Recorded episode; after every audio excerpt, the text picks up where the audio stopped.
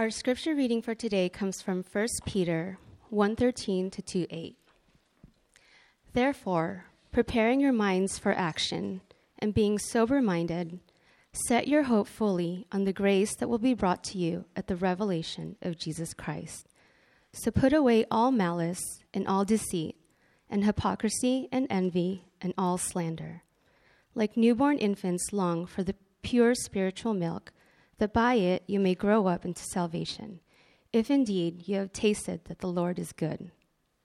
As you come to him, a living stone rejected by men, but in the sight of God chosen and precious, you yourselves, like living stones, are being built up as a spiritual house, to be a holy priesthood, to offer spiritual sacrifices acceptable to God through Jesus Christ. For it stands in Scripture Behold, I am laying in Zion a stone, a cornerstone chosen and precious, and whoever believes in him will not be put to shame. So, on, so the honor is for you who believe, but for those who do not believe, the stone that the builders rejected has become the cornerstone, and a stone of stumbling and a rock of offense. They stumble because they disobey the word, as they were destined to do. This is God's word.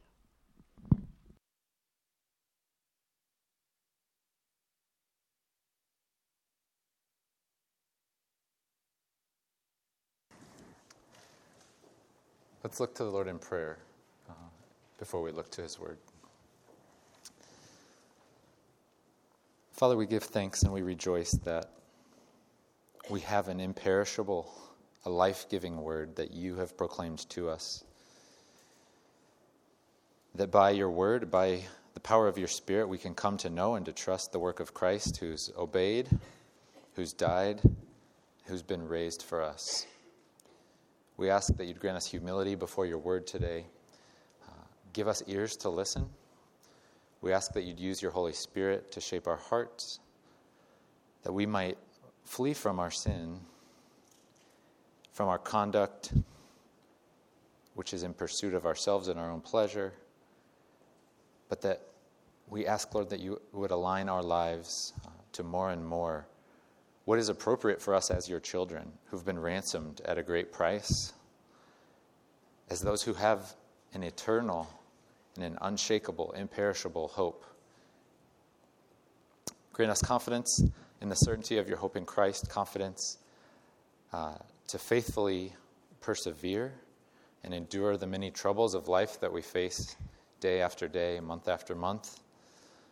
Help us no, no longer to live with so much self concern and self interest, but help us rather to live in genuine love for one another as we have confidence in Christ, and help us to also live in genuine love for those around us.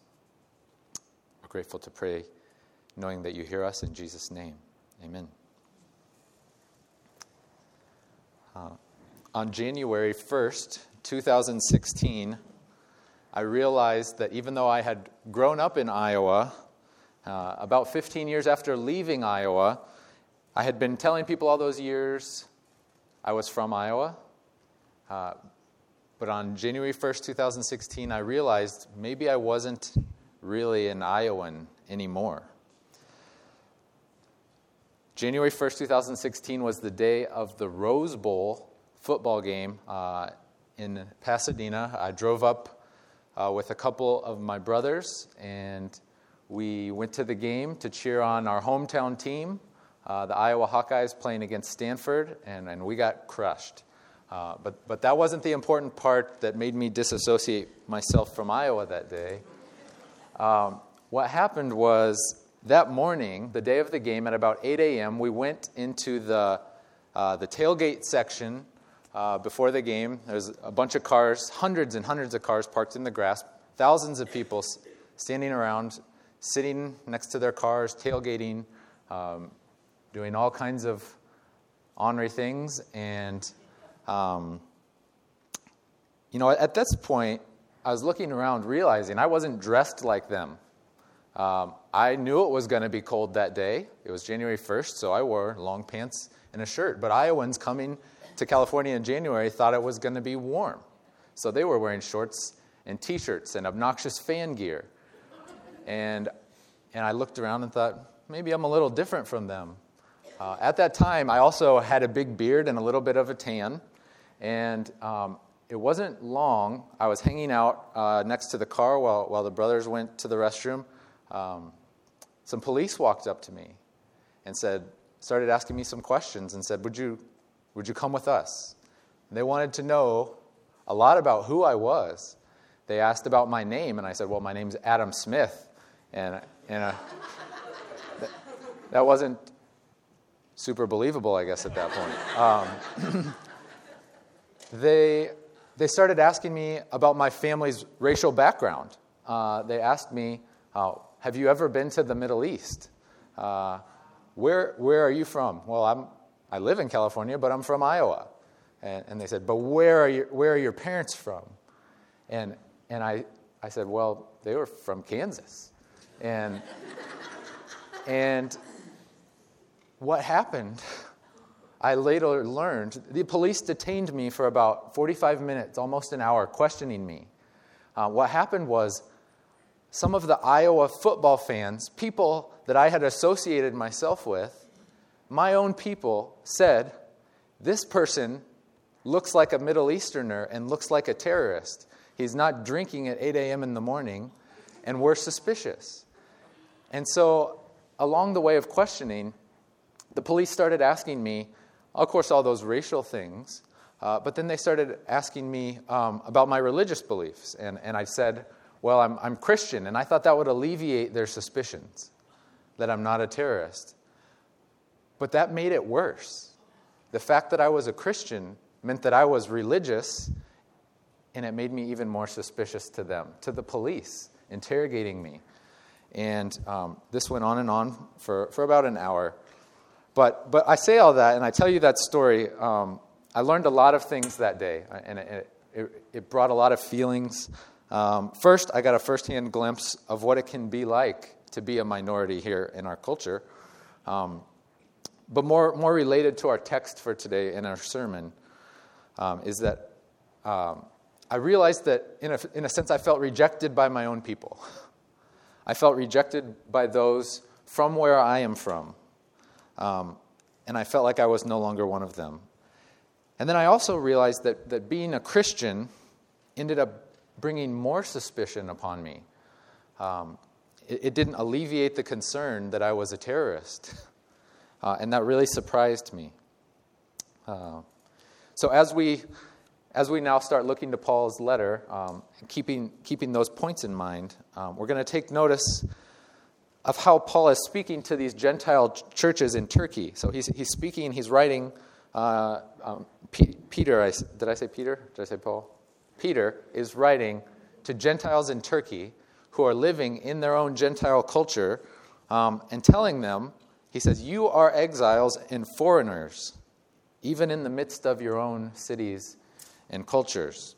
Uh, see, these Gentile believers uh, in the church were no longer participating in various cultural practices and traditions and superstitions, uh, the idolatry, and, and so they'd been suspicious to those around them. Um, Peter indicates that he knows that, and he's heard how the culture around them has, has begun to despise them uh, and disdain them for now being different, even though they used to be the same.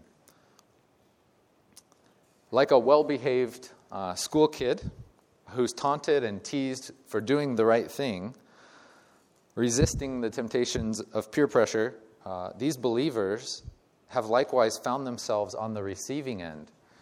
Um, the receiving end of mistrust and ridicule from those around them, those in their own cultures, their own people, perhaps even their own families. And so Peter's writing them to urge them to persevere in faith to persevere in holy living and in love in the face of temptations and in the midst of being slandered. And so we're going to look at today's passage, and it was a long passage today, I know that, um, and try to notice and simplify and consider three things that Peter is saying about uh, these Gentile Christians and about us. First, um, that we too have become foreigners in our own culture. So, first, that we're foreigners. Second, that we're a family. And third, that we're we're to be a welcoming family. First, Peter says that we're foreigners. Several times uh, throughout this book, he identifies them as, as exiles or foreigners, saying um, in the first verse of the letter that you're elect exiles. Um, in the passage we read, he says, Conduct yourselves with fear during the time of your exile. And then later on, he says, Beloved, I urge you as sojourners and exiles. And this is striking. To them, they're, they're Gentiles living in their own culture. But he's calling them foreigners. They're foreigners in a familiar land. And it's difficult to be a foreigner uh, and to be caught between two cultures. Uh, probably some of us at different times have, have lived in another country. Uh, maybe even your parents or, or your grandparents were from a different country. And so you felt this tension of living between two cultures with, with two different value systems, wanting to be accepted in the culture that you're in at the same time having this background of, of additional values and characteristics and expectations from a culture that's far away. Um, and so something, something very similar is going on with these Gentiles uh, in modern, which we know are in, we're in this area of modern Turkey, as they face persecution. But it's not, uh, we're not led to believe that it's a persecution that's, that's like they're being arrested or they're being punished by the law. There's not historical evidence that, that shows us that, that those were the laws in place. The persecution that they faced was, was more personal and more local. What they faced was that people had grown suspicious of them. And so Peter indicates here and elsewhere in the letter that as they experienced being mistreated, um, as they were alienated from their neighbors and even possibly their families, um, whom they had known and interacted with for years, they are now different. And in some ways, too, we also are foreigners and exiles in our own culture. Uh, we're on the margins of our society. You heard in my story that being a Christian brought suspicion on me as a potential terrorist. It didn't alleviate concerns. Um, and you don't have to look far in television or movies or, or popular culture to see some of the stigmas and the mistrust that our culture has uh, for, for Christians or for the church. Christian values, uh, of course, we can, we can probably say are, are, are less publicly held and less prominent um, publicly than in previous generations, maybe even 20 years ago. And perhaps you've experienced this for yourself in your workplace or in your schools um, in different ways as, as your values and your beliefs are different from those around you. I know, especially for kids and, and for young people, this is difficult. We all want to feel welcome, we all want to feel accepted by those around us. And it's not fun to feel like we're different or that people are suspicious of us or, or that we're strange. But Peter's saying that this is part of our life as believers. And he's making a connection with us. So that even now, as we struggle, we're exiles waiting for Jesus to return. Like Israel was exiled, waiting for the promised land. But his point is not just to say, isn't it cool that, that you're kind of exiles like Israel was exiles? That's, that's not his point. His point is saying,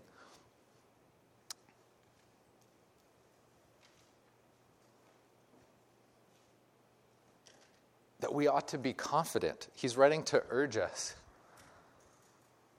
that we would be determined and confident not, be, not to be conformed to the world, not to give in,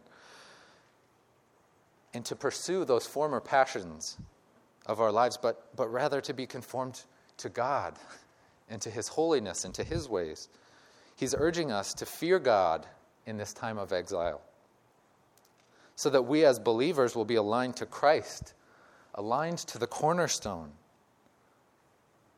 That same stone that the builders rejected. He was rejected to the point of death. And so we can expect to be rejected in some ways as we align ourselves to Him.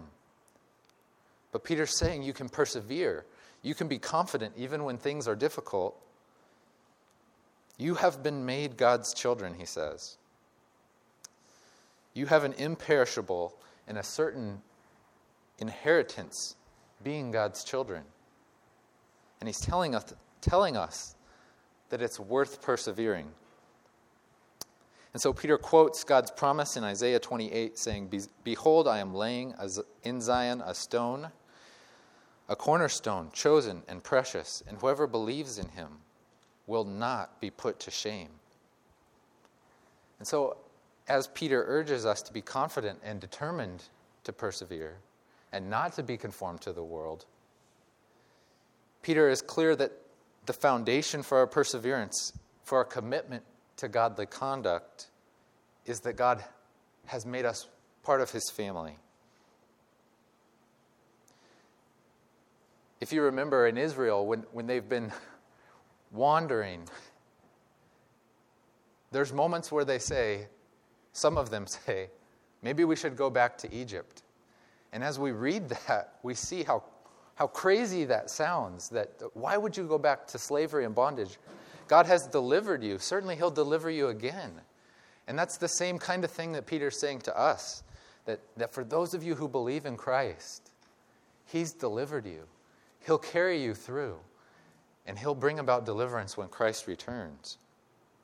We ought not to turn back to those former ways.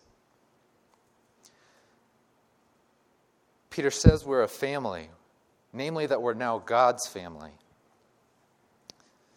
And he repeatedly uses this imagery of family um, to describe our relationship with God as well as with each other. He says, As obedient children, do not be conformed to the passions of your former ignorance. He says, If you call on him as Father, conduct yourselves with fear during your exile.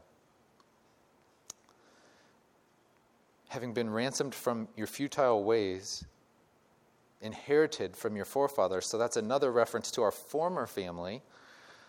And then he says, tells us that brotherly love is a purpose for our faith. He talks about an inheritance that comes, an imperishable inheritance for those who are the children of God. All this is family language. And this is grace that's being proclaimed to us. This is the gospel of Christ. That for those of you who believe in Jesus, you've been adopted. You've, made, you've been made part of God's family. And that the word of the Lord stands forever as the grounds of your salvation. The blood of Jesus, as the ransom of your sins, is an imperishable foundation for your salvation. It will not be shaken. God's word is compared to the flower that fades, and we've just had Valentine's Day. And, and maybe some of you, like me, have a hard time buying flowers, knowing that they're just going to die. And so, uh, actually, I, I, over the years, I've learned to care more about how long I think the flowers are going to last than, than what they look like. And, and maybe that's, um, I need to process that a little bit and just try to serve my wife better rather than rather than focus on, on that fixation. But but we know that the flower fades, but the word of the Lord is imperishable. Even gold or silver can be lost and perish. But the hope and that the, salvation that we have in Christ is certain and it's imperishable. And it's very clear from these statements that Peter's not saying that we have to obey in order to become part of God's family, but rather we obey and we conform because, because we've been adopted and we've been made a part of this family, and it's fitting. And so, uh, so Peter says uh, we conform because we're now children. We're to be holy in our conduct because the, the Lord who called us is holy. We're to conduct ourselves with fear, with fear of the Lord during our exile, since we call him Father, and knowing that you were ransomed from the futile ways inherited from your forefathers. We've been saved by faith alone. It's not through these works that we're saved, but it's through faith. And it's because of your faith in Christ that you've received a salvation. It's through your faith in Christ that you've received a salvation. And therefore, you're called to this godly conduct, being a part of this family.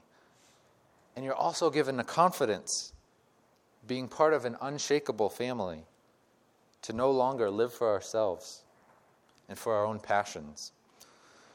We no longer need and want to self medicate ourselves, our pain and our troubles, with, with indulgences and pleasures, with expressions of success and wealth and appearance, which puff us up and make us feel better for a moment, but which fade away like the flowers.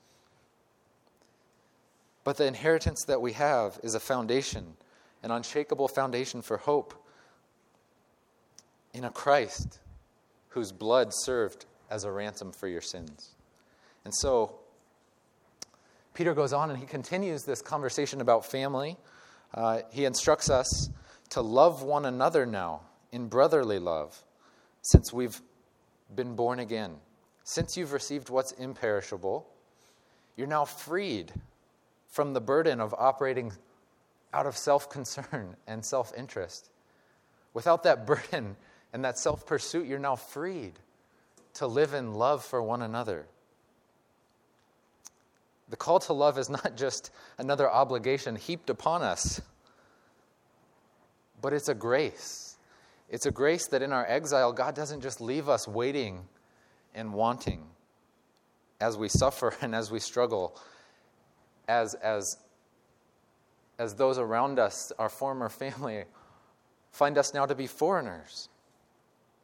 But here we find in the church, in our family as God's people, that we have a community of people who love and care for us in these times of suffering, in these times of difficulty, and, and even in temptation and sin. In 2016, I moved to the Philippines. Uh, I was a foreigner. I didn't know anyone.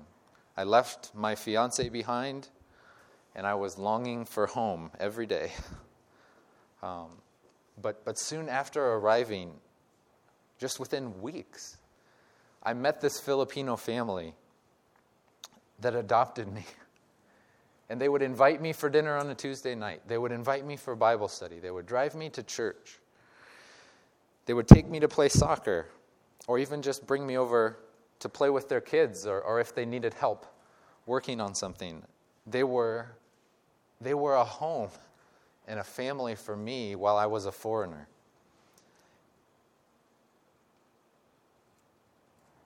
And actually, some of you have met them. Um, uh, if you remember, Gita uh, was a young lady that played music for us several times in the last year. And, and her and her family, back when she was a little girl, uh, they cared for me. And they were my family in the Philippines. And and it, it shows, it showed me how important it is to have this family when we're foreigners. People that love us, who look out for us, who care about our best interests, and who accept us.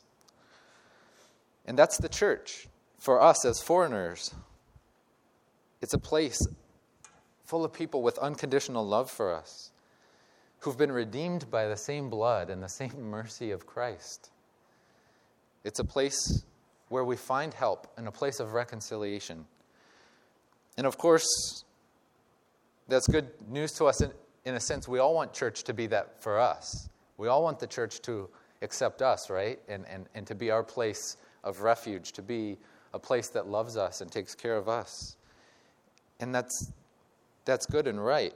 But we also have to flip the coin a little bit and, and realize that, that the the church needs us too. Each of us are a part of that. And we ought not to neglect our own place to love and care for one another. This church, uh, I pray, will be a loving home for those of us struggling with sin and mourning, those of us undergoing all kinds of hardships. Uh, it ought to be a loving and welcoming place for those around us who aren't a part of our community as well we ought to be welcoming no matter what someone's color or culture or language, what their so- social status, uh, what their quirkiness looks like, what their education level is, or, or what age group they fall in.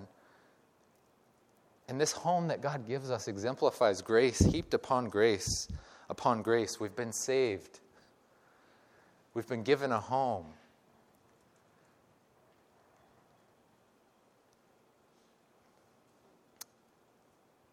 And even now, the Holy Spirit is changing our hearts from these futile, destructive, selfish, and sinless ways to align us with God and with His ways. So while we've become foreigners here in our own culture and maybe even in your own families, God gives you the church as a place. He gives you the church to support you as you wait for Christ to return and as you wait for that eternal hope. And then on the flip side, while he calls us to love, he also, Peter, that is, Peter tells us, put away malice, deceit, hypocrisy, envy, and slander. Hypocrisy, deceit, malice, envy, and slander. All of these are anti love. These are the things we put behind us. And I think we, we can take notice, and this isn't a criticism, this isn't an accusation, but we can take notice as a church, but as to how can God disrupt this family? He can disrupt our peace and our love. I'm, I'm sorry, how can Satan disrupt this family? He can disrupt our peace, our love, and our trust of one another through division, keeping us at odds with one another, focusing on our own distinctives and critiquing one another, as opposed to the common faith, the common Savior, the common mission, and the common love that we have. And so we ought to be on guard putting those things away malice, deceit, hypocrisy, envy, and slander.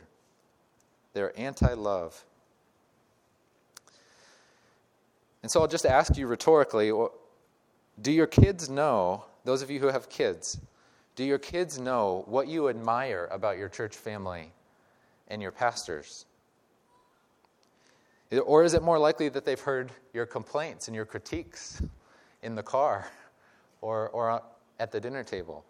Um, and I'm, I'm, not fishing for compliments. Uh, and I'm not suggesting that our pastors in our church are beyond critique at all. But I'm just asking this as a rhetorical question so that we can consider if this is how we think and talk, if this is how we think and talk about one another, how does this affect our witness of Christ to our children? How does it affect their conception of our church family? And how does it shape our own hearts if we're not on guard?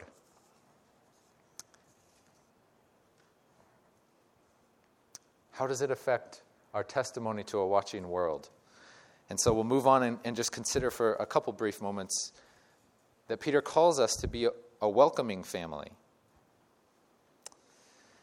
Like Peter's audience, uh, we ought to respond to the rejection that we find from our culture, not with hostility, not with withdrawal and hiding and isolating ourselves,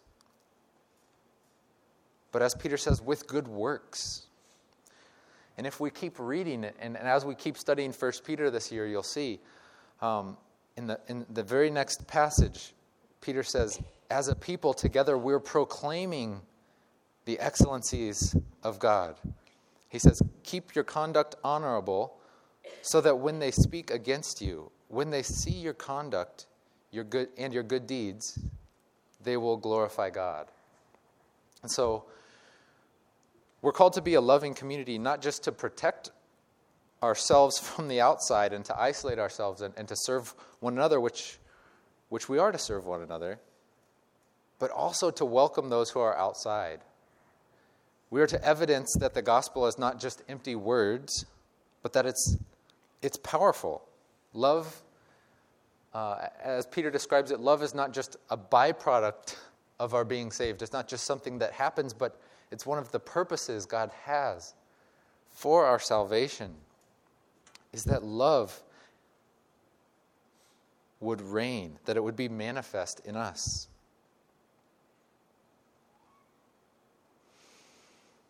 It's part of our witness to Christ. and it shows forth his goodness. And this, this church, the church around the world, is not just called to be a loving community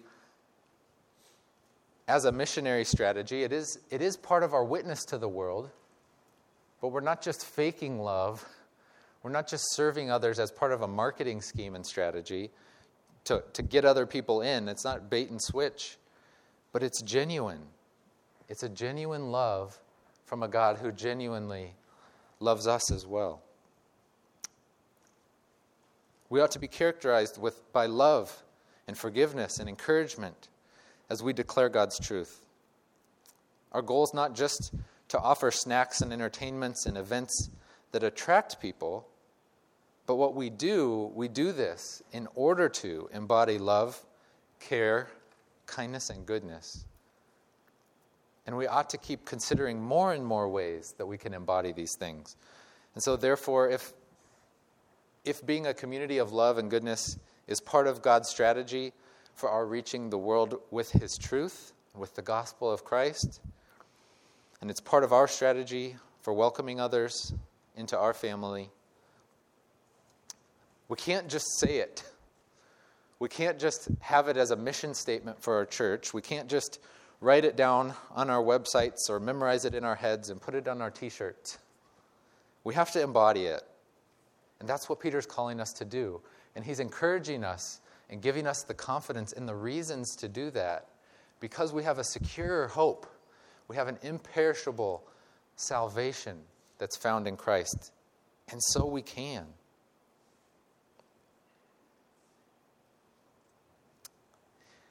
Thankfully, as we seek to do this and as we struggle through the sin that remains in us, as we seek to try to love others, we can have certainty and we can have confidence that God is our Father, that He forgives us when we fail, that Christ is our Savior, and that the salvation that He has for us, for one another, is true.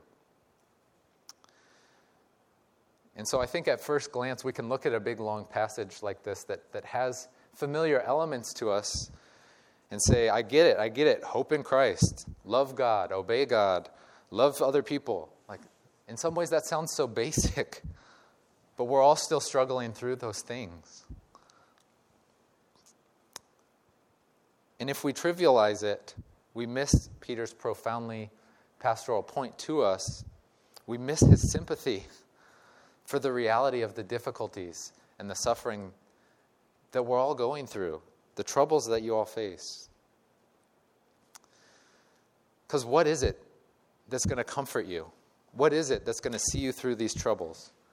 Peter does not say, man up, be tough, and endure. But he says, be prepared. Prepare yourselves for this, and be willing and be ready to walk through it knowing that the promises of God and His unshakable word, that they've come. These promises are coming for all who believe.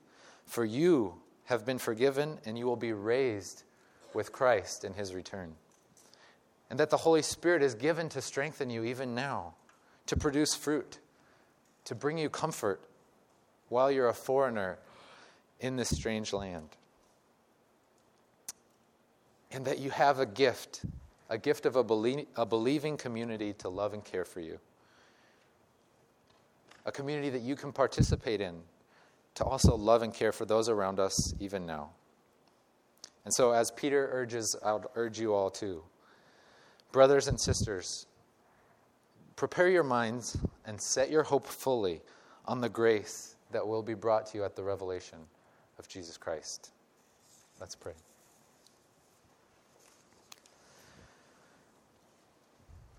Father, we thank you for your exceeding goodness to us that, that while we were still sinners, Christ died. We thank you that, that you've allowed us to call you Father with confidence, not having to wonder whether or not you are ours and we are yours, but, but knowing that Christ has paid the full ransom for our sin and that you welcome us merely by faith for those of us who are considering faith in Christ, for those of us here struggling through placing our faith in Christ and, and walking in faith day by day. Father, give us strength in this. Open our eyes to see your truth. Give us boldness and confidence, knowing that these things are true and that, that they're evident as we look at the world around us and see the, the difference of the people here in this room who've been changed, as, as we look at our own hearts, seeing that, that we've been changed from those former passions and now unto faith and unto love that we did not have before. We thank you for the church that serves as a home and a refuge for us. We thank you for redemption, for its members, for its leaders, and we pray for them that you'd sustain all of us and grow us together in peace and love and unity. We ask that you'd forgive us for our many sins. Help us, Lord, to conform to your ways more and more. And we pray for those among us undergoing especially difficult hardships in these days. Grant them your loving hand and your comfort on their hearts. Bring alongside them brothers and sisters to care for them. Help them, Lord, to see Jesus and his love for them. Grant us your Holy Spirit, we ask, that we might obey and love more and more as you conquer sin and evil even in these days. And we look forward to the day when Christ returns. And we thank you that we know he's returning. Amen.